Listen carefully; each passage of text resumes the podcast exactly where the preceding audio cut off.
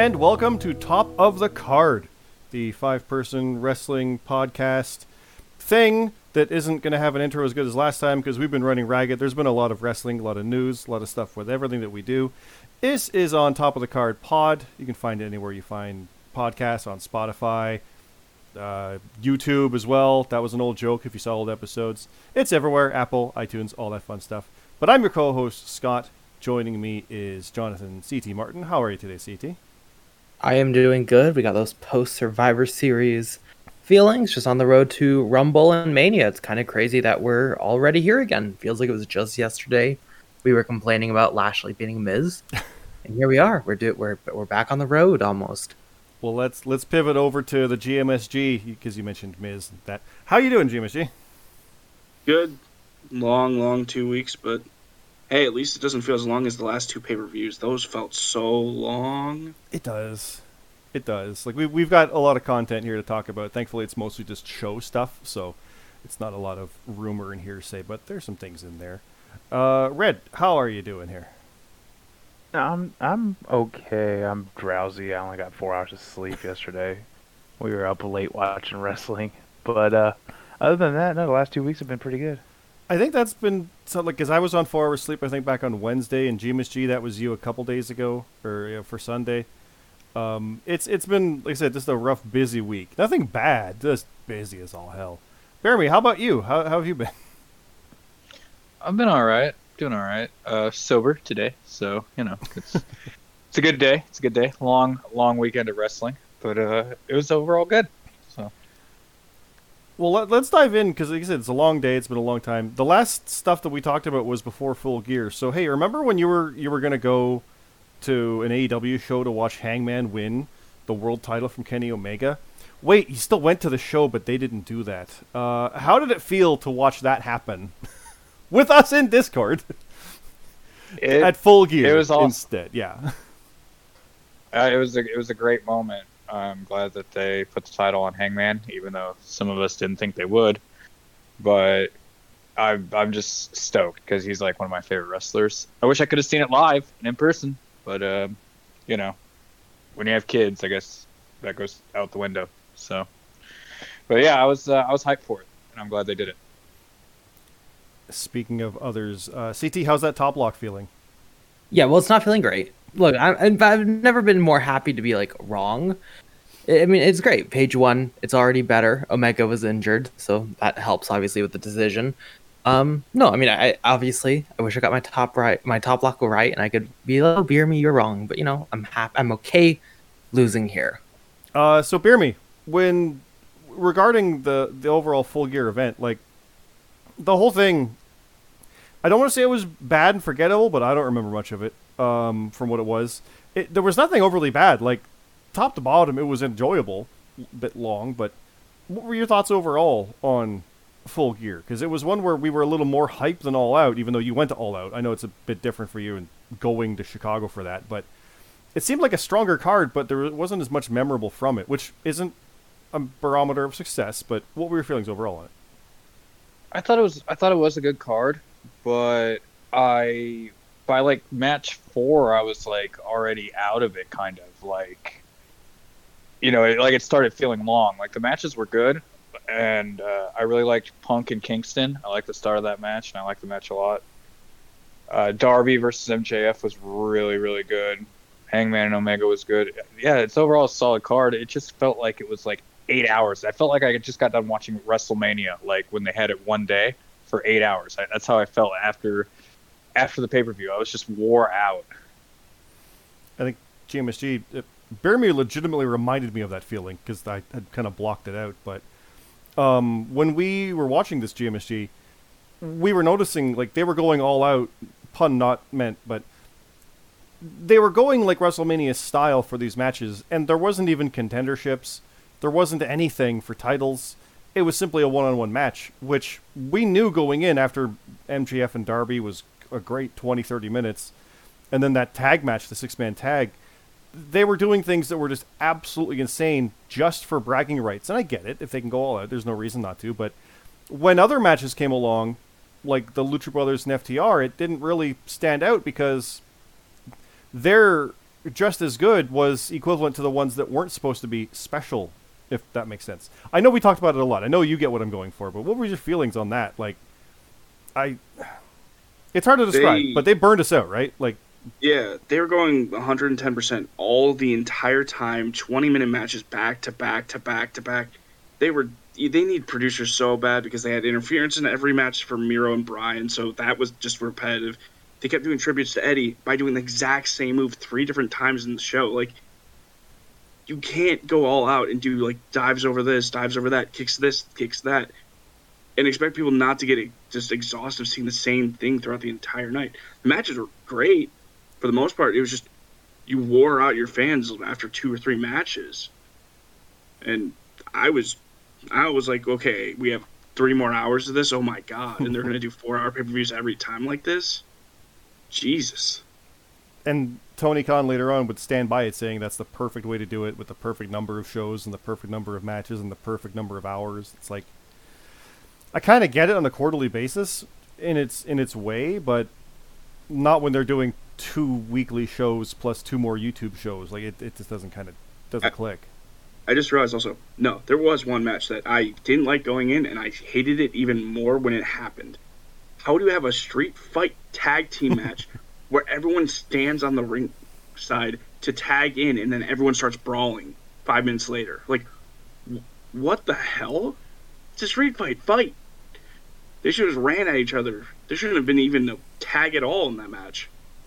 I think the irony on that one too is that's the one that really should have had the insanity because that was an absolute blow off to stuff and was designed to be a 10 man cluster and was almost more tame than some of the other ones which were just matches like it, it was undercut by everything that came before it but th- those matches weren't trying to undercut it but it's that classic adage of okay follow this and they were all doing that to a point where you just simply couldn't anymore. Even if you tried your best and did your best, it just doesn't work. I think I compared it to AJ Styles and Shinsuke Nakamura during their WWE title run matches, uh, that series they had, which were good matches, but just poorly placed on the card with an audience that didn't want that match at that time. If they opened with it, it might have been better. Uh, I find that was a, an issue at times. Red, what were your overall feelings on the, the event? Because I know you were kind of feeling the same thing we all were, where it's like, man, they're just going almost too hard, right? Well, I'll go back to the last podcast. AEW fucked this up. Like you guys had a fucking card that was amazing. Like I didn't know most of the people, but based on the matches I saw, was great. It was really the pacing. It was like uh, what was the first match? Was it MJF and Darby? Yeah. Fucking 20 minutes of back and forth. I mean, we had a good 2 minute uh, session of just reverses and moving. Reverses is constant with neither one taking a pause. And it's like this is your future. This is great. You start off the show with a bang. And then from there on out, it was like another bang, and then another bang, and then like halfway through the show, it's like, oh god, we still have three hours, and it just, you're right, it needs producers. Now, I will say this: they missed out on a golden opportunity to get the crowd back into it. Uh, I think it was like three quarters of the way into the show was Punk and Kingston, and Kingston just nailed an elbow out of nowhere. If he would have pinned him right then and there and had like a four second match, the whole crowd would have been popping. Like everyone would have been lifted up and like not cheering, but excitement, something to talk about. And I just felt like the whole show dragged. And by the time we got to uh, Adam Page, yay, was all I could say. But whatever. See, I, I'll I'll argue a bit on that. I agree they should have put, called an audible and just had Kingston pin him. I agree with that. Like, because that moment it would have worked because everyone would have bought, bought into it. Uh, but that match, like Punk can read a room. He had them in the palm of his hand. He brought them back with his heelish turn with the Cena stuff. He he absolutely had them back. I don't know why you said that they were dead for that. They were not dead for that. No, no, no, no. I meant they were dead going up to it. Like by that time in the night, everyone was over it.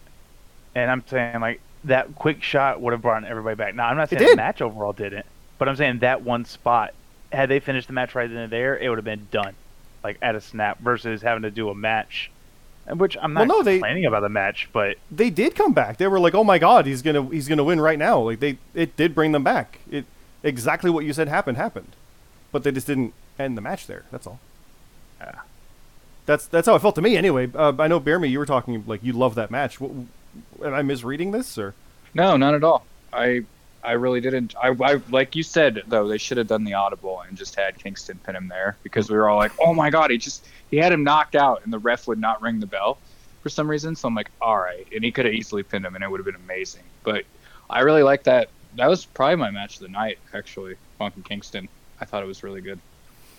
I think mine's probably MJF and Darby, um, because that match Yeah, legitimately felt too. like that. That if that main evented for the world championship, nobody would have had any issue with it. Like that was a main event world title level match. And when we got there, I do think it was probably one of Omega's better ones. I said his match with Christian was good because Christian will get him there. Uh, and the same with Page. Like they, they were just on board with it, and they work well together. I think that's the benefit. They actually do have good chemistry for a match, and it worked out really, really well. Uh, the one thing that kind of got me though was the ending of that, and the whole thing with the Bucks not interfering when they clearly could have, and saying, "No, no, you, you do it. It's time." And that to me still kind of was like, it didn't ring true because it showed that Hangman didn't really, really get it because the Bucks could have stopped but didn't, so he didn't have it kept. It was a weird feeling. I know what they're going for, and it, it did work, but to me, it's just like they shouldn't have been there in the first place if they weren't going to do anything.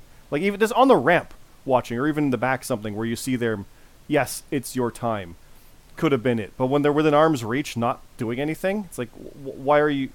You're making more about you not interfering than him getting it. I just it, it rang a little weird to me, but CT, what were your your overall thoughts on this? You know, it's a little unfair considering that night was also Battle in the Valley, which is the show I paid much more attention to. Um, I thought it was fine. You know, I, I think AEW definitely not like their worst pay per view in the world. There was quite a few good matches, good moments. I mean, the page title when like that me- moment you mentioned with the Bucks, like that is, in my opinion, really solid storytelling. Will they do anything with it? Probably not. Um, but like there are moments like that that I overall enjoy.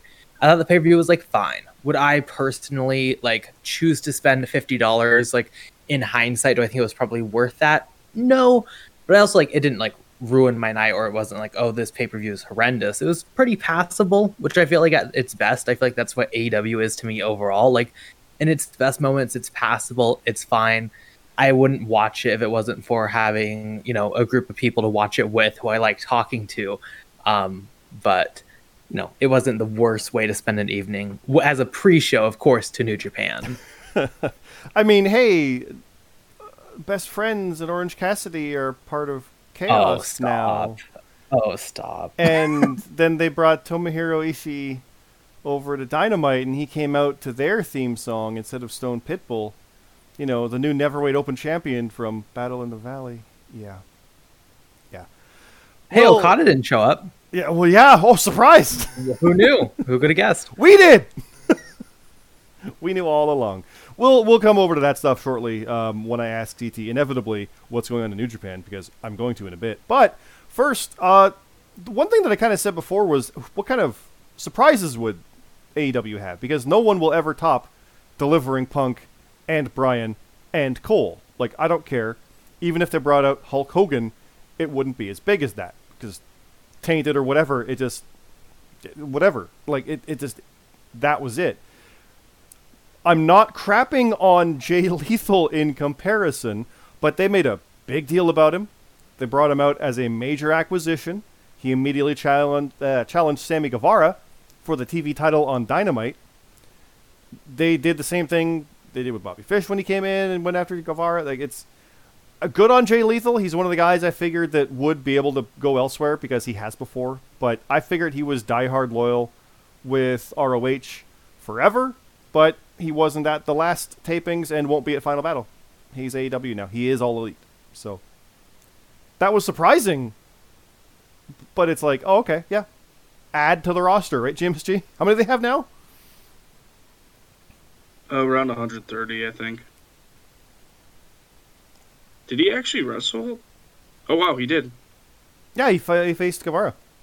I didn't On- even hear or see anything about that on Twitter. Yeah, wow. he fa- faced him on- Discord. faced him on Dynamite. Uh, the Guevara retained, And then Inner Circle raised his hand and it's like, yeah, look, this was good. And that's how the show ended. And now we're coming up on Dynamite for follow up. Or something happened on Rampage. I truly don't know. I think they taped it, but I, I, I do not know. But We're the worst people talk about AEW in the world. Like, yeah, maybe they did something. We don't know. We didn't watch it. it's I. I mean, to be fair, I do follow it on Twitter. Like I remember like scrolling through Twitter Friday night afterwards because I was out, but nothing standing out. So I don't presume they did anything. Mm. Here's my issue with AEW. If you guys tried being yourself instead of trying to beat everybody, I think they'd be a better company because it feels like all they do is ideas to try to one up WWE. And I know it's not legit, but it's how it comes off as. It's like, look what we can do with your talent that you let go. Like, we can do great things with them. But the problem is, is they're going to dig themselves so far down by trying to one up everything that they're going to taint what they actually stood for when they wanted to start this in the first process. It is something I know GMSG talked about that a lot too when we started seeing these changes the past year or so, where the whole methodology was we're going to stand out and be ourselves. The whole like from what was Cody said, from undesirable to undeniable. Like that that was their mantra, that was their motto. And it worked. It got that us versus them. It's I'm going to follow the things I like doing the way I like. AEW, it's Cody, it's the Bucks, it's the people who are bucking the trend quite literally and then you know you're not going to pass up on acquisitions with people like a Jon Moxley or Brodie Lee or a Miro. I get it. And then you can't say no to things like a CM Punk or a Daniel Bryan. I get it. But there comes to be a level where it's like, hey, we can actually compete. Can you? Well, they think they can. Mm, okay. And that became their focus instead.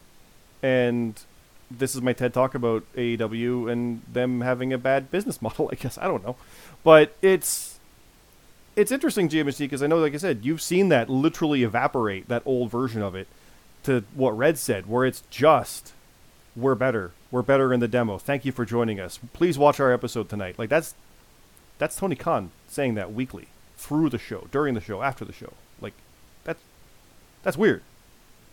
Yeah, half the indie stars that were like their main roster and all the advertisement before the first Dynamite, they're just Stark.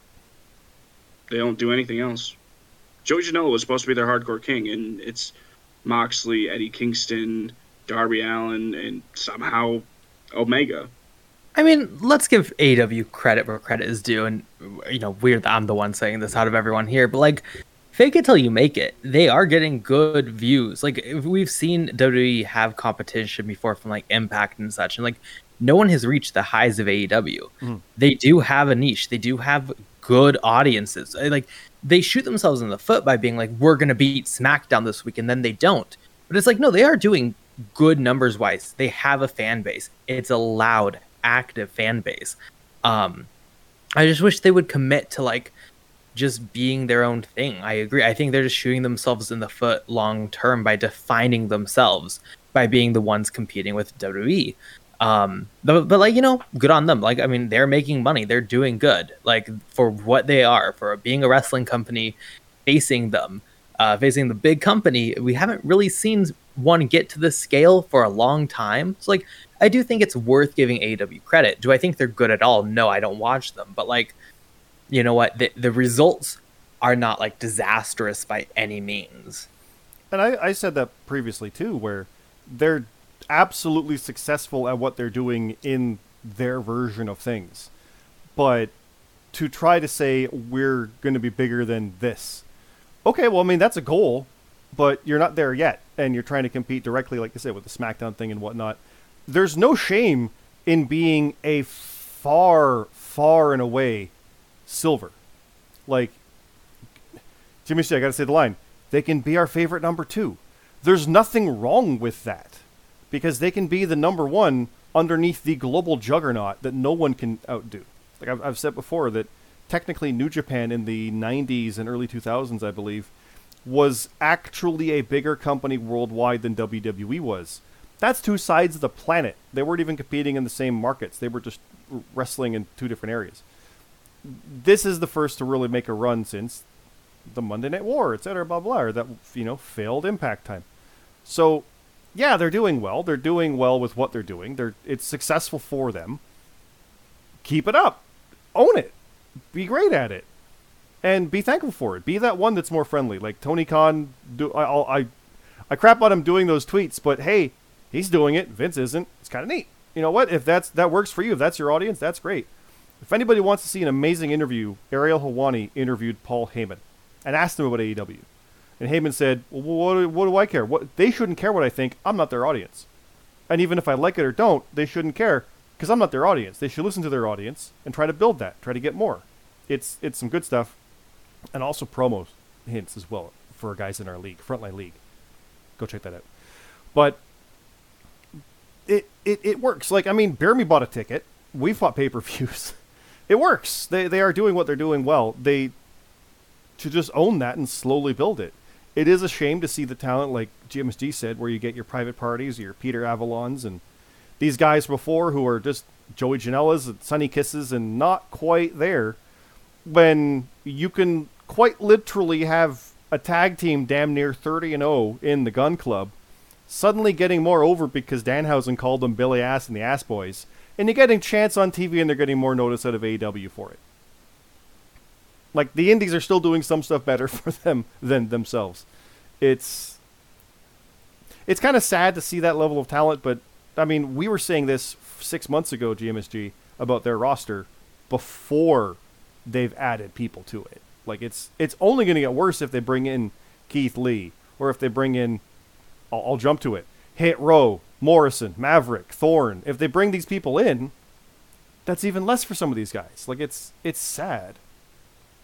Well, it's because they just need the moment. Like they're obsessed with the moment, and they are not like competent enough in the writers' room to create a moment. Often, that's not a debut. That's just like their tried and true thing to get people talking. And it's just like they continually just make themselves look bad. There's with competition. Let's assume WWE is really dying, which they're not. There's two ways you can do it. Either you can do what AEW is doing, point at them and laugh, despite being lower than them in numbers and everything, and then you yourself look bad while WWE looks better for that. They look good. Or you can just do the best product product you can. If they're truly in trouble, eventually they will sink and they will close their doors. And hey, you're number one automatically between the competition. Like that's the two lanes you can take. Historically, we've seen you know people take both lanes, but just like AW tweets out, "Well, we're going to beat them and then lose," and then it's like, "Well, you look bad." Just celebrate what you're accomplishing. Just don't like point out your goals that you're never going to achieve. It really just doesn't make sense. Uh, it's it's it's funny to see people talk about it like online. Yes, in our Discord, on Twitter, just general reactions to things, and that mentality of just like I like AEW, WWE sucks. It should go away. It should die. I, I don't get why people would think that because shouldn't you want that to also be good? Then you have two things you like. You know, Impact. Oh, they're nothing. I don't bother with them. Yeah, but what if they were something you bothered with? That's three things you could like. Like, shouldn't should there be more positivity in this stuff instead of us? Oh, it sucks. It's bad. I hate it. It should go away forever. Just, just find something you like, or move on. like that's that's an obvious one too. But I mean, here here I am, literally someone complaining on the internet about that. I get it, but I'm trying to put constructive criticism into it as well, and it's part of our bi-weekly podcast where we talk about the stuff we like or don't like. Right, CT? we don't just say it's bad. We say why it's bad. You know, there's, there's a difference. All right. Speaking of more bad stuff, um, th- there was rumor, and I don't know much beyond this, so it's interesting to see. But it did have me thinking related to the releases, so that's where I'm going with this. But up, up, down, down. There hasn't been much, and I know a big part of it was Adam Cole left because he had to.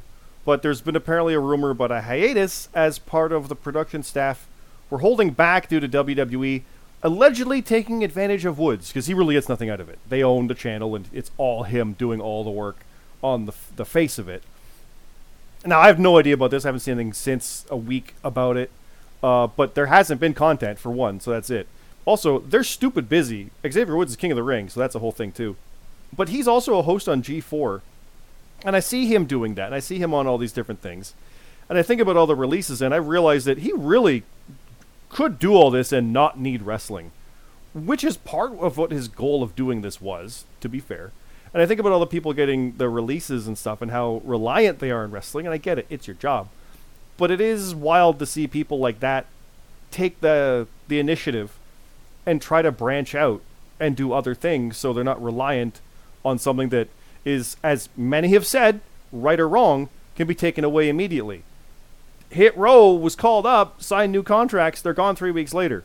That isn't the case if they don't care. Plans change. Does it suck? Yeah, but that can happen. If they have actual recording and record deals and stuff like that, if that's legit, I truly don't know, but I'm just saying that they still have that. That's good. That that's what they can go with. If they released Woods, he can make his own channel immediately. He's on Twitch. He's on G4. He's good to go. So it, it, it all reminds me of um, the uh, Demetrious Johnson, flyweight in UFC. Bear me, you know him. He's the greatest to ever do it at that weight class, 125 pounds. He started a Yep. Twitch channel because he knew that his fighting days were eventually going to come out, be over within five, ten years, and wanted something to fall back on. Let's build it now. That's the mentality. Multiple revenue streams. That's most of what people on YouTube do. They don't get paid by YouTube. Some do. They also have merch and other avenues.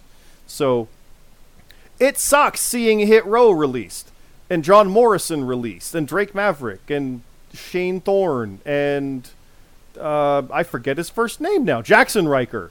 And I know I'm forgetting another one. I forgot about B-Fab last time, but it's okay because she's part of Hit Row, and I'm including her now. It's they're going to land on their feet. There's plenty of places for these people. It sucks being the holidays. I get it. But uh, James G, I'll come to you first on this because I know you mentioned this a lot. 90 days means they're not not getting paid, right? Yeah, they get their salary for those 90 days. So while they're at home getting paid by WWE, technically, they get to set up merch, set up all these things, set up all their bookings with all these different companies, promote themselves, recreate themselves, do vignettes, do promos without even being on a show. So they can build themselves up. Drake Maverick had his ready, his um, version of the crying that got him rehired. He had a new like short film for that. I believe he was working with Jeremy Borash back on the Hardy Compound stuff back in the day, so no real surprise there that he's doing that. He'll be an asset to anybody in their media department on top of things. But it's yeah, like the Ring of Honor is just they're they're letting people out. Like Lethal's done. His was end of the year and he's out. Um, apparently Gresham is still staying with Ring of Honor. He's loyal for life, so we'll see if he wins the world title. But with these guys, it's they're they're not like I, I get it when people say why care about these characters when they're just going to be released in three weeks, right? Like I, I understand that because that happened. That's hit row, or it like they drafted Tegan Nox to Raw and she never even got to show up. And Keith Lee came in with this whole rebranding and was gone almost immediately. I I get part of that, but that's still three examples out of like a roster of what was 300. And it's it's the exemption to the rule. Like to say like that's the norm, it legitimately literally isn't. And like yeah, is the idea of being called up is it a crapshoot? Yeah. Do they hire young or old? Well, you've got literally Damian Priest and Bobby Roode and Shinsuke Nakamura and oh, older talent going there because they feel they can do it and AJ Styles and it, the thing I'm just going to go with, with this part then I'll turn it over to somebody else. Please please jump in, but people were watching Kevin Owens at Survivor Series and he walked out of the match and got eliminated. And everyone goes, "Oh my god, I can't wait." He walked out, he's going to AEW. And I'm sitting here going, "That's a storyline. Are you stupid?" Do you think he actually legitimately walked out on the match against the script and is like, what? I don't. That. What? He's probably happy there. He knows what he's doing. He could do it. Or he goes to AEW and is yet another one over there like Cole and the Bucks and all them. I, I don't know. But with people staying or going or whatever it is, they're still doing vignettes for Xia Li. Like, she's still getting the promos. Could they release her next week? Could there be a tweet I don't know about right now saying she's gone? Absolutely. I joked about Morrison. He got released since last podcast. But that's just the nature of it. And I don't know what else to really say about that. That's just, that's, it's out of your control in some cases. And you need to do everything you can to make it be in your control. And I mean, I'm not going to advocate people on how to keep their job at WWE. Clearly, I don't know. I'm not there. But it's just, it's, to give up on it is weird. Like to see people literally saying they don't want to watch WWE because they're not caring about the characters. I kind of get that, but also we just had a pay per view with a hundred people on the roster and they care about them. So like they're they're still doing it. I I don't know. Jeremy, do you want to jump in on that? Yeah, the uh, the release is uh, part of it. It sucks. I mean, I was really invested into Hit Row, and then they're all just gone. But that's business. It's it's what businesses do. You know, it's one of those things. And the whole being invested in characters, it's like, okay, well, you don't want to watch WWE because and get invested in them because they could be gone in like three weeks. All right, are you still going to support them when they go to another company, or are you just done? You know what I mean? Like, I'll follow Hit Row wherever they go because I really like Hit Row. So, I I just don't. Wrestling fans are fickle. Daniel Bryan said it best. They they really are. You can't please them all. And yeah, kind of all I got to say about that. The releases are part of the business. I, I'm tired of everyone complaining that oh my god they got released blah blah blah. You know how many people in AEW have probably been released but don't call it a release because they just don't like give them any matches because it's starting to feel like oh if WWE does it it's bad but if anybody else does it okay. I mean it sucks. I mean we had the whole ROH battle two podcasts last podcast. It's gonna be a thing, especially because I'm liking what WWE's doing. They're taking what people have bitched about for years of why are you paying people to be back in catering? Why are you paying them? So now they're letting them go so they don't pay them and it's like, well why are you letting them go? It's like we have our set staff of people we have on screen right now that are doing well. Why do we need to have people backstage not doing what they want? Like not all these releases are just being like, "Oh, we don't want you." Some are being asked to be released there's a rumor that Top Dolla was a problem from the get go, and even though Vince was high on them, if there's a problem backstage and they don't want to deal with it, you're new. Bye. Like th- these are people they're investing in. It isn't so much that they're hiring them; they're investing in these because all they want is profit out of these names. If you're going to put somebody out there that doesn't give you any profit, why are you investing in it? So I- I'm tired of everyone complaining about there being re- releases. It sucks for the human involved but as a business standpoint, it makes sense. And that isn't a bad thing. Like, and it, it's confu- it's complex to talk about this, and I'm really done talking about this after a year straight of talking about this. But like, there's two angles to this. You, uh, you can defend it from a business standpoint. That doesn't mean like you think that they should do it. Yes, it sucks that people are losing their jobs. Yes, like I, I don't think WWE is a good company. I don't watch them regularly. I think it's not a good like booking. I don't think they book well. I don't think they build well. I don't think it's particularly ran well on screen at least. Behind the scenes they're doing record profits, so they must be doing something right. Um, but like it is a business. And ultimately, like I get that a lot of people just don't view wrestling as a business for some reason, but Red, you put it perfectly. They're investing in these people there's been a lot of reports on stuff backstage. Been reports of how the crowd is treating these people and we forget there's now a live crowd. We can see their reactions. They're on like dark matches and stuff. Uh, you have a writer's room. They watch what social media says. So there's just so many factors to it. And for people to be like oh my god i cannot believe also like most of these people do not affect the on-screen like just persona at all of any of these shows. You don't see half these people on screen most of the time. So I don't know why that hurts the product at all. But it just like I don't know. I'm really I don't get it. We saw someone in Discord post like, "Oh, they released 100 people or 50% of the roster or whatever." And then there was like, "Oh, there's still 200 left." And it's like, "Well, Jesus. You know, that's plenty for a roster." Um I just I'm so done with this conversation. It's the same thing every time. It sucks there's always one or two names where like, oh, that's a missed opportunity. Hit row was a missed opportunity from our perspective. Um, and there's some choices that still baffle me, but like that doesn't mean it's like horrible from a business p- perspective. It doesn't mean that they're claiming to be broke or in the red, which a lot of people for some reason thinks budget think budget cuts mean that they're in the red. They're not claiming that. They're not saying that it's just like illogical. You're just it, it, to engage in this conversation feels like you have to engage with just illogical people, and it's like, well, what's the point? I mean, I've been trying to explain that part of it for a while. Um, I've seen tweets saying that it was it was being funny and silly, so there may have been pure sarcasm. So I'll, I'll freely admit that. But someone said, "I hope and pray that WWE can recover from their financial difficulties," and I get that because they're you know budget cuts. They had to cut the budget again, that's the talent budget. That's the specific allocations there for that part. They have record profits. Well, how can they cut the budget? I'll tell you what. if you're spending less somewhere, you're going to make more elsewhere because you don't have to spend as much. That's how you get a record profit. It's is that uh, like you said, CT, is that ethical or right or whatever? It doesn't matter. That's it's business. Does it suck for the people? Yeah, not the ones making the money. But it after seeing it for a year straight of all these things and like talking about investing in character and like Hit Row. Hit Row was legitimately being discussed before the draft, even putting them on SmackDown, as being on par and in battles potentially with the New Day, the greatest team they've ever had, per their own admission of their own roster and rankings and everything, and the Bloodline, the hottest act going with the SmackDown and Universal Champions. And then Hit Row. And then they got drafted, and like, oh, this might be a reality.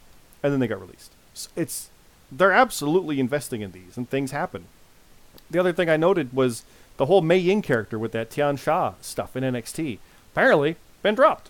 And the person who was portraying it, Karen Q, is now Wendy Choo and has already been in matches.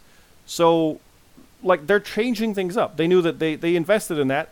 Everybody remembers the gimmicks and everything that happened with Mercedes Martinez back in the summer. I say everyone remembers it. I remember it, but it was a whole thing with this whole mysticism and everything. It was really interesting and different. And okay, where's this going? Nobody knew.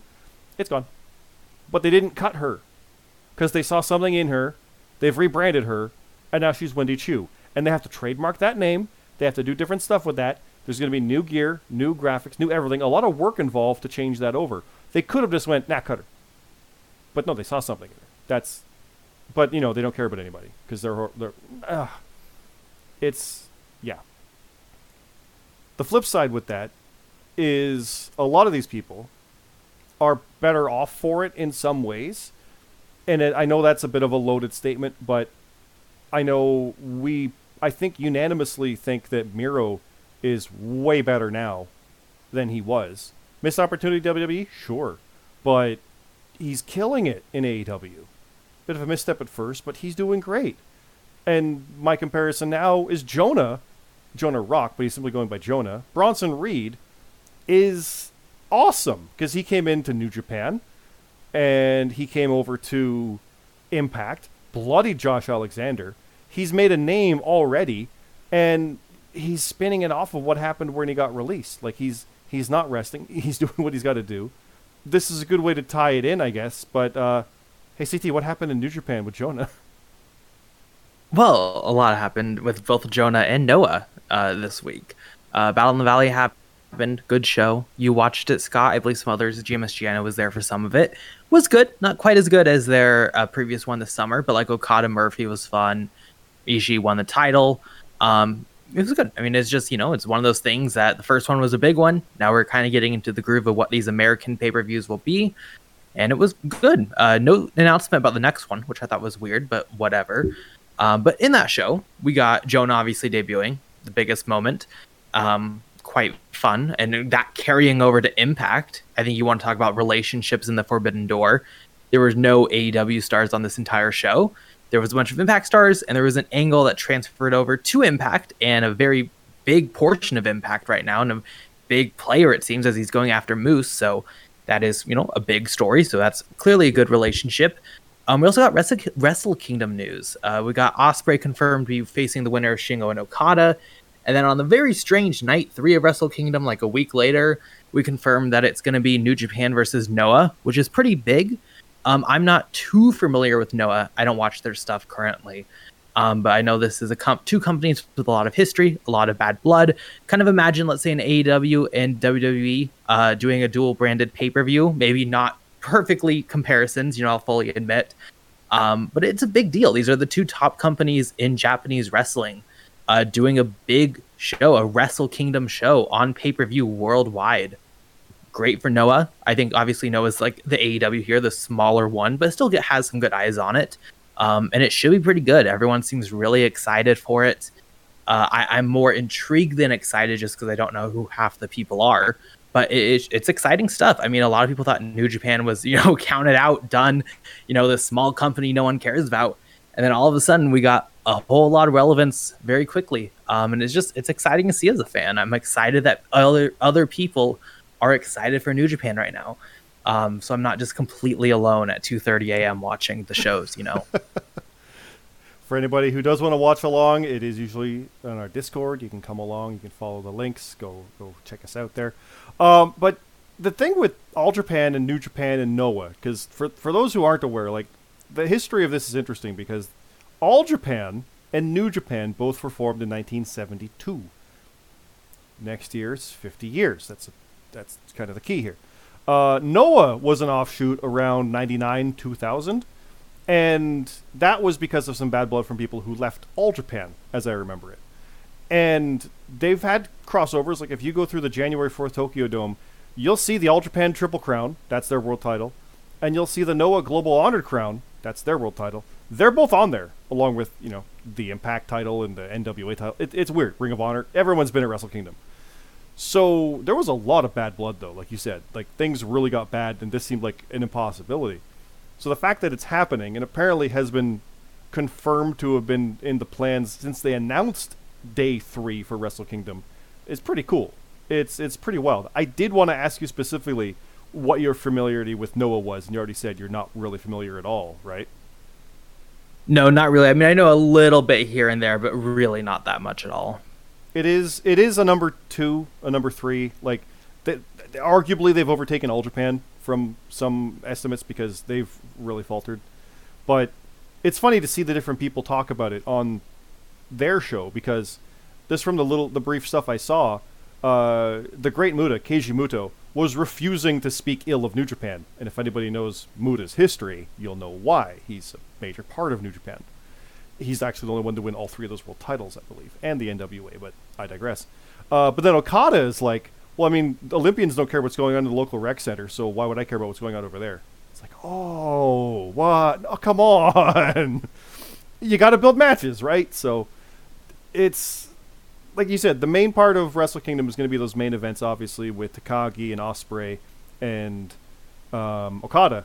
But then, then a week later, it's the co-promoted Noah show. I don't, I don't know what to make of that. That's going to be wild.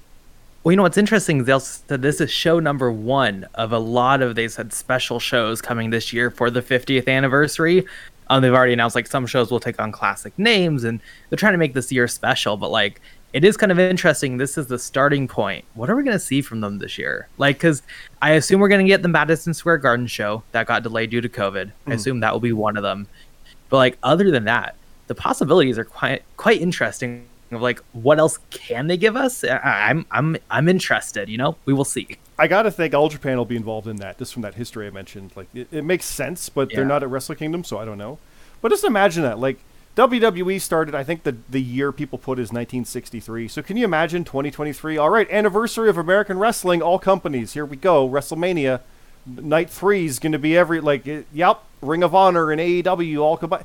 That just doesn't happen here it's just it's just the mentality of what happened in basically 1972 after the death of Rikidozan. You want some wrestling history? Go check that stuff out. He got murdered by the yakuza. It's weird, but uh, you laugh. But yeah, that's yep. No, I mean it happened. Yep. It, and they they came together after World War II, and you know things happened. And then 72, it was Baba and Inoki. So it's a different history over there. It's diff- different everything. So to see potentially the the restrictions on travel are up as well so we could be back to having American names on this Wrestle Kingdom too, right? I thought they were. There was a genuine like thought in my mind of like, are they gonna do Moose and Josh Alexander? Because a lot of people thought they were gonna do an angle at Battle in the Valley between them. Didn't happen. Jonah happened instead. But I was like, because we got ROH title matches yearly when their uh, like collaboration was very big mm-hmm. and like running. I was like, damn, are we gonna get an Impact World title match? Doesn't look like we are, but I mean, it's it's possible. The Good Brothers looked like they were going to go over for a hot second. I hope that does not happen, but there is there is the chance we get uh, some U.S. names. Does this all this stuff that CT and I just geeked out over interest you at all, Red, in New Japan, Noah, Japanese wrestling? I mean, New Japan I want to get into, but for fuck's sakes, do it at a different time. It's Japan time. Like well, no, do it at my time, damn it. well, when they come to America, they do at 11 p.m. in California. But oh. you know what? I'll say it. No, the CT you mentioned they did mention they are traveling a bit now. They're going to be going to what? Seattle, still West Coast, but I think they mentioned some more East Coast dates as well. Tampa. Yeah, that's yeah, Eastern. Tampa. They're doing oh, I forget the other names. I know they're doing Los Angeles, but they've done so far. They did West Coast, they did Texas, and they did Philadelphia. There we go. So they are really like it looks like they're really trying to travel around the country, which is good. Build up your name around the country. I know there's some markets where like Texas, not a great turnout, but keep going back there. Eventually, you're going to build the fan base more.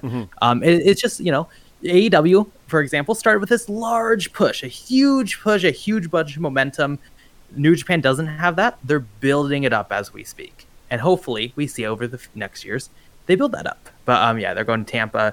I forget where else they said, but they gave a whole list of their first quarter events.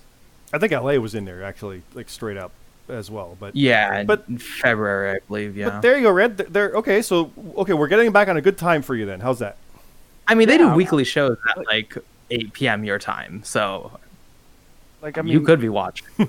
when I go in not knowing a lot, like I mean, it's nice to know some, but not knowing a lot, I typically go in with a, I guess, a more open mind, and I enjoy the product more. Oh. I mean, I've I've grown up WWE, so WWE through and through, whatever. I know what I'm watching. I know what I like. But when I like, what was it, Bloodsport? I was going to say Bloodsport. Yeah, I knew you. I had Yeah. no idea, like half the people, and I'm just like, n- as much as CT talks about New Japan, I have to imagine it's almost along the same lines. Not what it is, but going in with not knowing half these people and just watching the match, you enjoy the match. Like I want to get into it. There's been times where I tried staying up, and I'm like, Mhm. oh, we're about to start. No, this is the four-hour kickoff. It starts another. All right, good night. It's like I can't do it. I mean, Oh. I'm more or less. I go to bed early, and I'd wake up if I watch it. Let's let's convince him a bit more. CT Red. You know what strong style is from Nakamura, right? CT, what's strong style actually? Just as like, like a concept, Yeah. just fucking people hitting each other. I mean, Hey, they yeah. just hit each other until they're like bruised. You know, it's a little do. more, a little more snug, a little more legit in that sense. So You were Yeah. saying though you liked um you watched Suzuki and Alexander and you said you were becoming a big fan of Suzuki. So I think things like that exposing it and really getting like you eyes on like these people will overall help like I'm with a wider scale. I'm glad you brought up Suzuki because unless there's something different to him, you may know. After the third match with him, it started getting stale. Now I know it's three matches in different companies, so each company got to see the one match with him, whatever. But it feels like I I watched three Suzuki matches and all of them were the same. I mean, he's not wrong. it was still fun, mean, and I enjoyed it, but he's he's kind of not wrong. What, so you're talking Oh about God. Alexander, you're talking about Bryan. What else are you talking about? Bryan, Bryan was good. I uh, was it Dean uh, Jon Moxley? I was Okay, you wa- Br- well, I you, you almost said Dean Malenko. That's a weird pull, it wasn't it? I swore I almost heard Dean Malenko. That would have been good too. But anyway, sorry. I was thinking, I was like, I don't think he faced Malenko, but okay, I missed that one. Um, to be fair, you are like at least with Alexander and um, Bryan, those are two technical guys he's going against, so it's going to be somewhat similar. Um, but I mean, Suzuki, uh, he is also getting older. Like he's not necessarily in his prime, let's say. But I think just like getting people there, just so you even recognize them, overall will help with like selling you on future ones. But I, I would try to say like give him a chance against someone who wrestles a different style, and then it will be more different probably. He also, to be fair, like wrestled like 20 matches in a month across America, so he probably wasn't giving everyone, you know, his full all.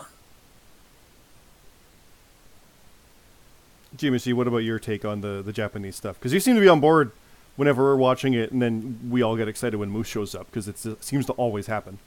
But in general, though, I mean, it, it. I hate to say this, but it's very similar to British strong style. Also, they're very similar, hard hitting, technical. I think they're more athletic in Japan, but it, it's very similar and entertaining to me. And I had fun watching the show. I know that's uh, from reading different wrestlers' books over the years. They always talk about in Japan, it's you can hear a pin drop, but then you do an arm drag and they applaud it. Right? They they they they like the athleticism. They appreciate it.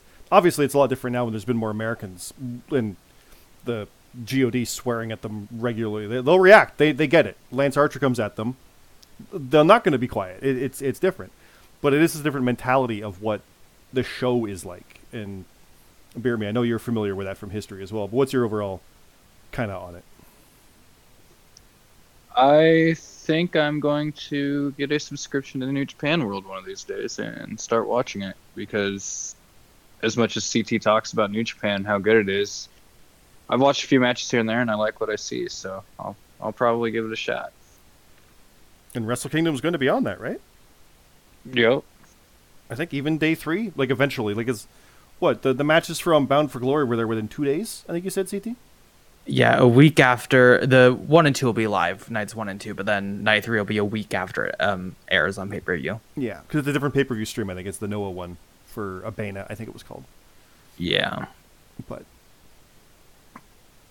yeah, it's New Japan World's probably the way to go for that. That's uh, some fun stuff. Definitely, I need to still see Alexander one on one with Suzuki. I I missed out on that. I want to I want to see that bad. But yeah, it's that's to kind of spin that back around. That is kind of what I was saying with Jonah there and things like that. It's there. If people are saying WWE is bad, why are you mad when they get released? It's just, just weird, right? Because why would you want them there? It's I don't know. But speaking of WWE, let's finish this out with some stuff with Survivor Series, which did happen last night as we reach close to the 50 minute mark on the podcast. So we'll we'll kind of spin through this relatively quick, but it is fresh in our minds from last night, which is much sooner than normal with us talking about a pay per view. And I don't even know like match of the night or anything from what was there, but I absolutely loved Becky and Charlotte. Just they did what I hoped they would with built playing on the animosity and building it up and just going full tilt. Like I've not seen a women's match quite like that before.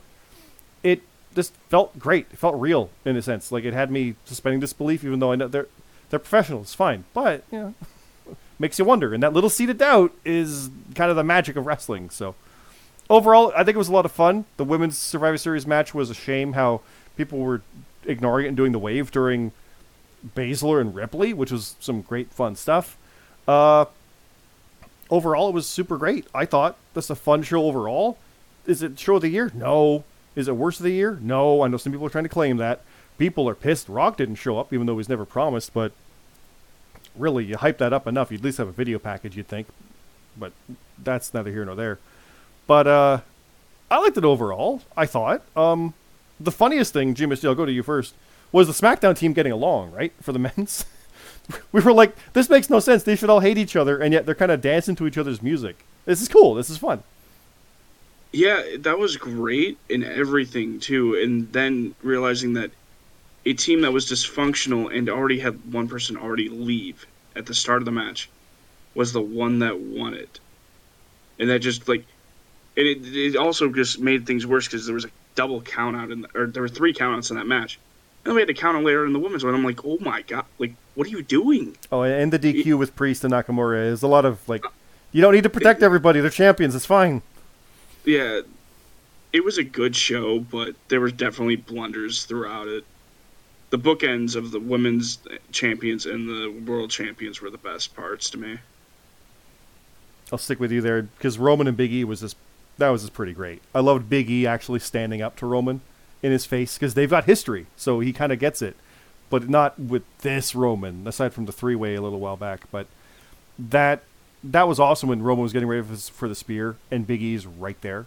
Oh, just Roman's so good, but Big E, goddamn, like Roman makes everybody better in a loss. like they, everybody loses to him, but they always look better for it. I feel, and that continued again. It was pretty great. It was good. Um, it was a good show. Definitely a lot of pacing issues, which I think overall hurt, especially the later end of the show. I like if I went back and watched some of those matches, it would be better even as an experience. Um, but yeah, that Charlotte Becky match was everything. I mean, it was a great match, great brawl. Um, you truly believe whether or not it's real. There's some reality apparently in there somewhere that was largely the story. Um, that they hated each other, that they wanted to beat the hell out of each other, and they did. It was just a brutal brawl, and it was really good, really effective. Um, I, I still miss the first year they did these um, brand supremacy at Survivor Series. I miss that it doesn't feel like a big deal. It doesn't feel like there's really any consequences of who wins, who loses. Um, it really should be a scrappy brawl. Everyone, you know, wanting to get that point for the team. It matters. It matters to the brand. Um, but the matches themselves were good, even if some lack some flair. You know, especially like the tag match, for example. You need a little bit more, I think, you know, point to why that match is happening, uh, to where it's not just some really talented people doing wrestling. It didn't feel like there was nothing. It didn't feel like there was anything deeper to it. Um, to that pull, to have that fire, to have that, you know, oh, I care what happens. Um, but overall, the wrestling itself, at least, was good. And like I said, that women's match, I mean, match of the night, fantastic. Bear me. We opened with a Charlotte match. It was CT's match of the night, probably mine as well. We didn't see you in Discord last night. We knew that Damian Priest got himself disqualified. Then we went to Charlotte. How was your night? Uh, my night was all right. My night was all right. I actually had to watch Survivor Series this morning because I was out doing other stuff yesterday. But uh, to piggyback off of what CT and you have said, yes, the women's match was match of the night. Ever since Becky came back, she's been better than before she left, like in ring wise. She hasn't missed a step at all. And Charlotte's been putting on really good matches as well. So I was really hyped. To, I was really hyped for this match because I'm really, I was really into the feud and all that because, like, like CT was saying, there's a lit. Well, well, there's smoke, there's fire. You know, did they do they hate each other? Probably not. But but did they for a period of time? Maybe. Like but yeah, that uh, that match was really good. I am disappointed that Priest got himself DQ'd. Like that that sucks. Roman versus Biggie was great. I liked how there wasn't any interference. It was just straight one on one. Yeah, I, I even liked the tag match with uh, RK Bro and the Usos. We got that RKO out of nowhere. That was pretty dope. So, but yeah, overall, really good show. I, I enjoyed it thoroughly. With Randy not only getting the record for um, most pay per view appearances, but I believe he's had a match by now on Raw tonight, so he's got that record too. I don't know if that's actually happened yet, but yeah, the, the longevity for him is kind of nuts when you think that he's been doing this since what 2003, which mm-hmm. like it doesn't seem like he's winding down at all either, which normally is what you'd be thinking about someone who's been there forever. Like he broke Kane's record. Well, Kane's long since retired, so that's that's kind of a wild thing.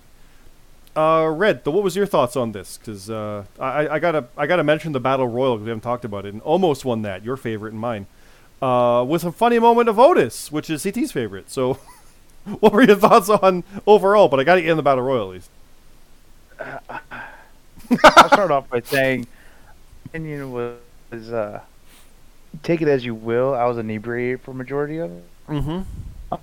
fuck Omos. I mean, I knew he was going to win. It, I'm glad. Here, nothing I'll put about him. And I know there was other big men in there, but Omos does stand taller than all of them. He does stand out in the crowd of 25. Like, I mean, at the beginning, he was standing there, and AJ was on the ring post behind him, and it's like you only saw Omos with 24 other people sitting there with him. Like, uh, they're doing the right thing. They're building on him. Am I a fan of him? No. I still think they're that's all they're doing is he is a size person. Yeah, take it as you will. But the overall show was. For, I don't understand how you can have one pay per view from a company with ten matches feel long, and then you have one with six matches feel long.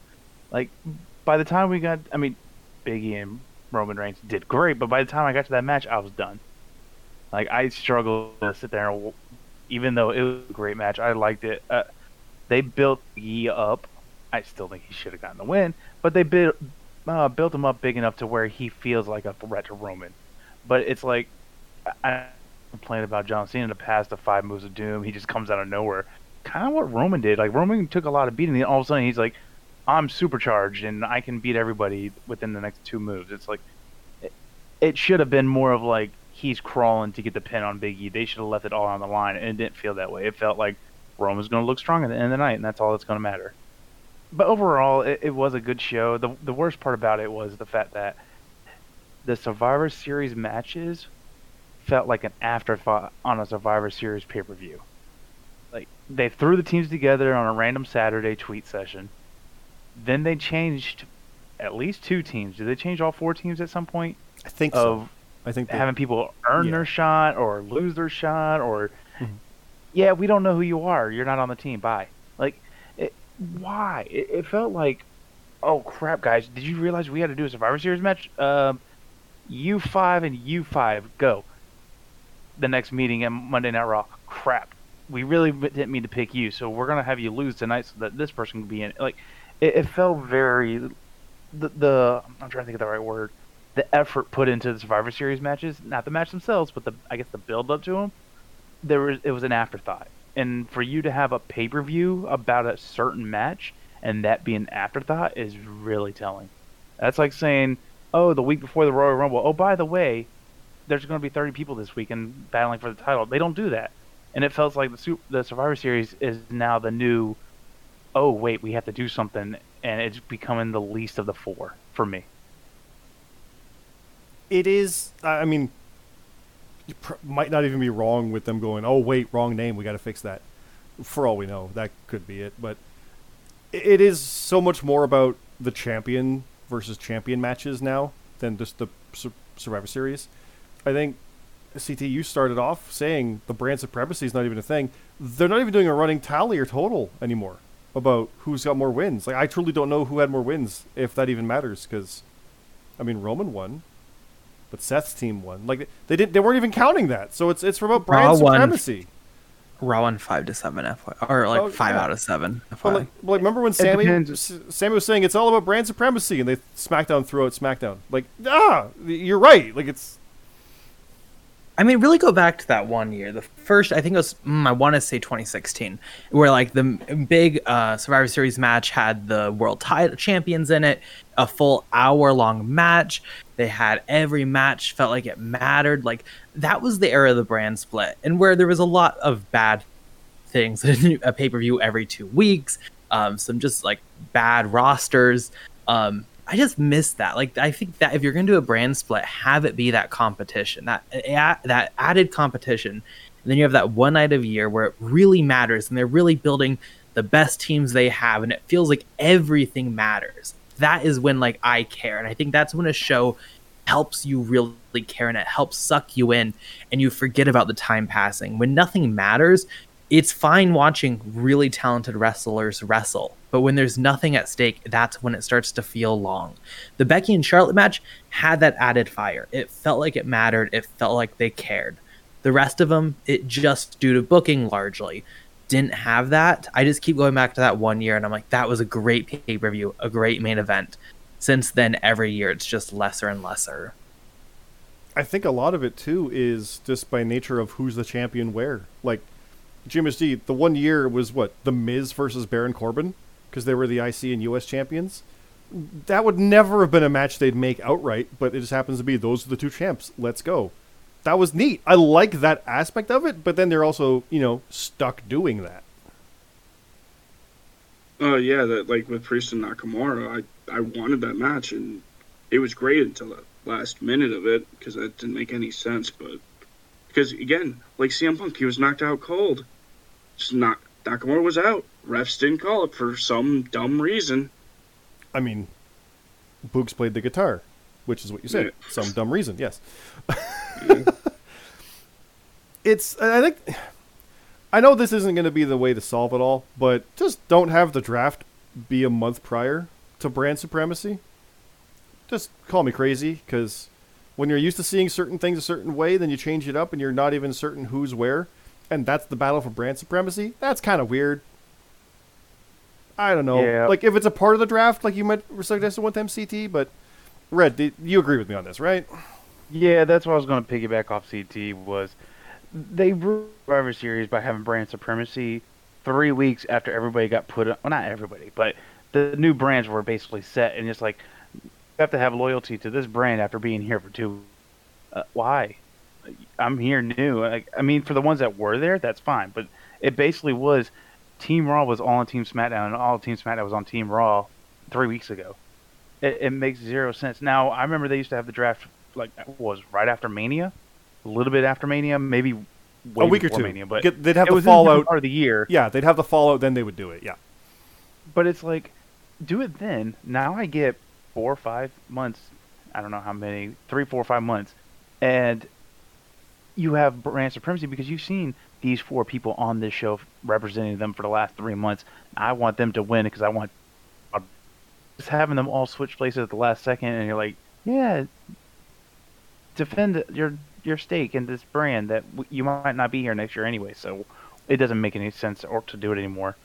Um, the whole Survivor Series is just turned into Clash of Champions with a little bonus. Mhm. That's really all it is. Considering that Xia Li still hasn't even debuted yet from the draft. right? There's they had a promo package of her during Survivor Series.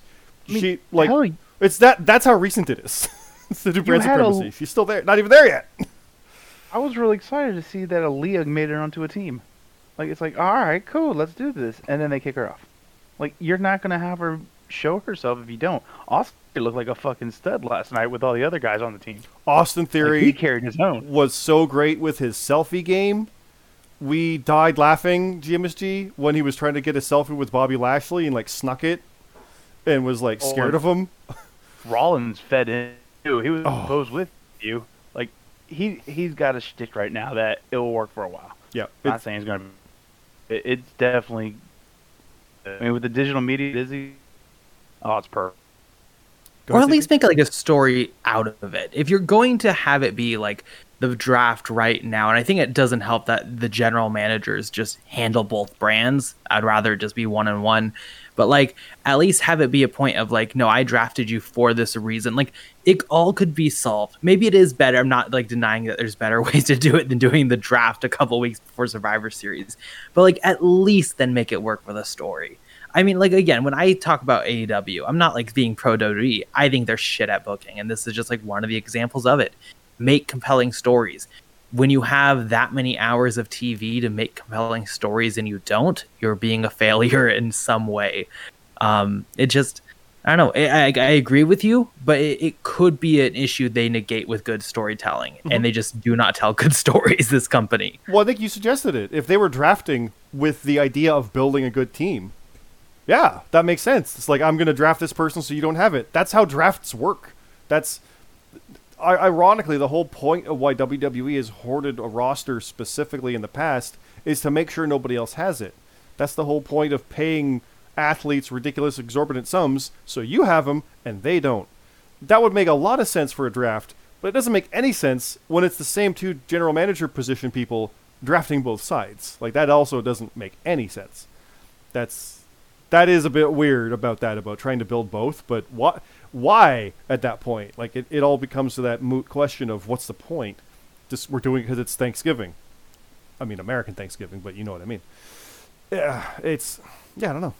It's it's an interesting interesting thing to kind of ponder on and see what they do with it. Because I mean, a couple of years ago they were potentially canceling Survivor Series. They felt it was a washed up thing and they were going to do something else. But people were like, "No, you got to keep it." And here we are. And they moved Clash of Champions onto it, so or at least the the, the champion versus champion aspect of it, but but uh I think we're we're at our hour point, so we can wind things down a- at this point. Uh, there was a little bit of breaking news. Not that we're a news podcast, because there's been probably a dozen videos about this already and tweets everywhere. But we do we do discuss some stuff, and it is Kenny Omega vacating the AAA Mega Championship. Uh, he apparently needs multiple surgeries. Is probably a poorly translated version of the tweet I got from Dorian Roldan from AAA. But uh, yeah, he is not cleared. He uh, cannot defend. He apparently has been injured for a while and wrestled injured in the Hangman match. Uh, to piggyback on that, the Bucks are also not cleared. They've said don't know the legitimacy of that, but they said they aren't cleared. And that is something that I find interesting. That most of the elite went from kind of being everywhere, similar to an NWO status back in WCW, to suddenly they're not there. Omega's going to be out, and the Bucks can't wrestle. That's prime opportunity for all these others to step up and see what we can get, see what we can do. Omega, of course, did a promo saying that AAA took the belt off him, and he's just going to come back and win it again off of some new hero, which good promo. I, I appreciate that. I like that saying that I'm going to just come back and do it all again. Even if he doesn't, that's the right thing to say. But uh, yeah, there. December 4th is Triple Mania Regia 2, where there's going to be a new champion declared. So, you know, the world title Odyssey of Omega, which was entirely 2021 with multiple belts when he won the AEW title at like the end of the year in December. Already had the Mega title, won the Impact title. Didn't even lose the Impact title in Impact. He lost it to Christian, who brought it over and put over Alexander. And didn't even lose the AAA title, but I mean, we're talking injuries at this point, which gets me down that road of, oh, they're wrestling injured. I thought that company was better than that. You know, Matt Hardy. Matt Hardy's he's he's good, right? Yeah. Um, Kenny Omega wrestled injured for a while. I'm not even counting the vertigo, but he apparently was injured and needing surgery Yeah. for a while. Still put over Hangman. Like, it's wrestlers. Their heart. We know Daniel Bryan wanted to wrestle with a bad neck. Like it's that's how these guys operate, and they're letting him. Yeah, you. I mean, I think I actually now that you bring it up, I think both AEW and WWE are kind of showing like you need a middle ground who knows wrestling. I think WWE right now, and we didn't even talk about like the board. They're made out of people who don't know wrestling. They're like from Six Flags and the Travel Channel and stuff. So you need someone who knows wrestling in that position. And AEW, I think it's just at this point ran mainly by the wrestlers, and you can see maybe they don't have the best ideas when it comes to storytelling and organizing the cards and is it actually good to do this? Because I feel like most of the wrestlers there are like, oh, I'm just going to kill myself on this random dynamite for no reason. Um, so I think right now what re- American wrestling is showing is you need a good or like a good group behind the scenes running everything uh, who knows wrestling. I think that's the thesis we're taking away from it. Bear me anything to add on that? No, not really. CT said it perfectly. I pretty much share his uh, same thoughts on that.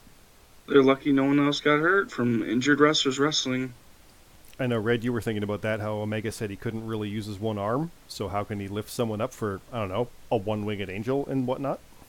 Oh, it's it's like, hey, we know you're injured, but before this guy trouble with his life. So if you're gonna pick a bed, you don't drop the bed. Don't worry about it. Just do it safe. It's like there's two people in the ring. It's not oh Omega might injure himself.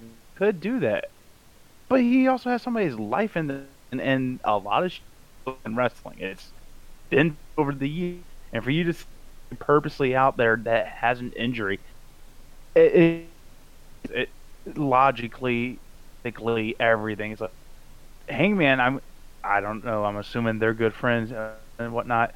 Had to trust him with his life, even though he knows he has a bad arm. There's, there probably was no between them. But what if didn't know, and what if he did morning angel, and now we have a parallel Hangman Page? It, it, it's so unresponsible It's to go out there and do that. It's old. Let's school. remember he also just went 30 minutes with Daniel Bryan, who um, definitely is not someone you want to be taking that many risks with. Mhm. And they took a very risk riskful match, to be honest. So Yeah. mm, yeah, that's that's not good. And yeah, for those wondering, Red did not turn into a robot. There's just a little issue with the mic. All is good. I, if I can hear it, you're good. But it, we, we got most of it in there. Red's mic is, I think, dying as we speak. Uh, but apologies there for any anyone confused by what Red was saying there. But it came through clear. I think you're good. I think you're good. But yeah, that last part though, you mentioned Danielson, CT. Um, I completely forgot about this.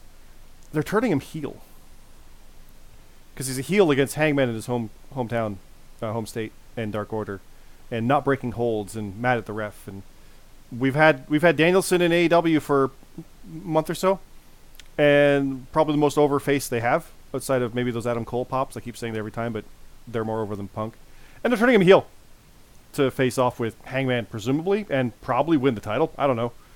At this point, I, I really can't say, but I wouldn't be turning Brian Danielson heel. I, I don't know about you, but that's crazy talk, right? I mean, yeah, it's it's I, I, it does make a lot of sense. GMSD, would you turn Brian Danielson heel if you just got him on a reinvigorated situation like this? No, keep him face, turn punk. Yeah, that sounds good. Jeremy, you were there for those pops. Would you turn Daniel Bryan, Brian Danielson heel, pretty much within a month? Hell no. like GMSG said, I'd rather turn CM Punk heel. And if we watch that Kingston Punk match, Kingston was getting the cheers and Punk was getting boos. So that's what they should do. But yeah. no, I would not turn Daniel Bryan heel at all. No, it's it's weird. It's I mean, if Bryan wants to do it, neat. There should be someone going, yeah, not yet. Well, you're you're the Yeah, like most he- over thing we got have. Sorry, we'll we'll get there. Like not yet though. Exactly, exactly. He just got there. Like, why? and The fans love him. They're not gonna boo him right away. It's Well, even if, if he, even if he, if you put even him up against does Hangman in his home state and have him bitch him out, yeah, they're gonna boo him, and they did. yeah, They successfully Yeah, got him to that's boo true. Brian Danielson in Virginia. yeah. Maybe we should just you're blame right. Virginians. Wait, not wait, wait, it's not wait. AEW's fault. Wait a what? minute. What? What? You better watch it over there. No, I know what I'm saying. You, Land I got a, Virginia's I got a border. It's fine. I've, nev- I've never met a good Virginian. Anyways, I'm uh gonna disagree. Omega left a huge door open for all these top heels, and if Brian can become the top, why not? Like, yeah, it might be, it might be rushing it. It might have been, hey, in another year, Brian going to been fine. But now that Omega's out, there needs to be a top heel, and can easily become that spot and become. Let me introduce you heel. to someone named Adam Cole, who is kind of the number two to Omega, and Omega's out, so Cole can just go right up. Yeah, he's getting the cheers, but he's the heel. Let me I- introduce you to MJF Oh, I, I know that name. I know, I know him. Yeah, or Miro. You know, but or I, Lance Archer or but yeah, Brian no. Cage I mean, or Danielson will do well with it. We all know that. Eco-friendly Daniel Bryan was amazing. But I don't it just think feels support it. it just no, not that gimmick, but a heel Brian Danielson like the old ROH kick your head in heel. Yeah, it'll work. Um, I, I just find it weird. It's it is a big hole for someone to step into, but Daniel Bryan can be a face against anybody, and they turned him heel against Hangman. I'll give him all the credit in the universe. That's standing behind Hangman more than I thought they would, and I knew they would. But that's impressive. We're gonna we're gonna turn the biggest face of the past decade heel against our homegrown guy. Okay, no, that's yeah. I'm good job. Congrats. Wow, holy shit. But I never would have guessed it. Like I, I would have lost money on that, and uh, I still can't believe I'm seeing it. So I I don't know if I'm going to say good job. I think like you're leaving a lot of money on the table, but and it, hmm. it is also just random. Build a you know story. I know they don't like that word in there, but you know, but like they're doing. I mean, when you get one of the most talented wrestlers in the world and one of the best promos in the world, like I, I'm not so so much like shocked that they could do it. It's just like I don't know if this is like how you should be doing it, but you know, just me. I don't think they've used Daniel Bryan all that well from the get go. We've both agreed with that. He's pretty much been the opening act when he's a legit main event. I just find it weird and backwards, even though he gets the crowd hot. Cool, neat, happy day, but I don't know. It just It will be great to say heel. I'll say that does not get interference every match they're in. I will say that. Oh, if he's a bad guy that doesn't need to cheat, I'm a, I'm a billion percent on board. I like that a lot. We haven't had. Oh God, you think AEW Omega, forever. Omega might return as the face and take the title off him? I could totally, I could totally see that. That's next year's All Out. Like, yeah, there you go. Mm-hmm. Yep. He's gonna. Brian Danielson will win at Winter is Coming. That was just announced. That's the December show because that's where Omega won it. He'll he'll dethrone Hangman. Hangman will have a two month reign, and then Danielson will carry it until Omega comes back as a face. The glorious return. Yep. Damn, we're ending this show on a fucking bad set. oh my god. Hey, don't worry. They're gonna try and turn MJF face against CM Punk. I don't know what's going on anymore at AEW. I don't Wait, think they they're do doing that? either. It looked like it. Punk is going heel and he's confronting MJF, and MJF was like, "I used to be a fan," and Punk blew him off and left. That's good. MJF is the most over is the most hated heel like there is. Yeah, let's turn him face against CM Punk. I hope they don't. I hope he just stays heel and it's heel versus heel. Let's, you know let let let MJF be MJF. Like, come on. Yeah. Yeah, I don't know. It's fun watching them kind of fumble though. I got to admit, it's painful, but you never know what they're gonna do. So there's that. They do keep you on your toes. You watch their shows, I'll admit that fully. You don't know if someone's gonna die. You don't know if someone is going to like. You don't know what's gonna happen. I thought you were saying you don't know who's gonna show up. I didn't expect the die part, but you're right. Well, that too. Yeah. You never like every segment. Someone could die. Someone could um, injure themselves and like lose feeling in their arms. That's happened to multiple people. Someone could debut. Anything can happen. In the AEW. so with that, again, you can follow us on Top of the Card Pod on Twitter. We are available on iTunes and Spotify and all, that fun stuff, even on YouTube. Yes, it's it's not even a joke anymore. Why do I keep bringing it up? It's just where we are. It's available everywhere. You can also check out Frontline League. That's on Twitter. That's our wrestling prediction uh, page and, and results and stuff. And we, we predicted both these shows, and we've got War Games coming up, and there's lots of fun stuff there with character chat and uh, different storylines going on. It's a hell of a lot of fun as well, done by pretty much all of us also. So check that out as well. Until next time, thanks again. Have a good night.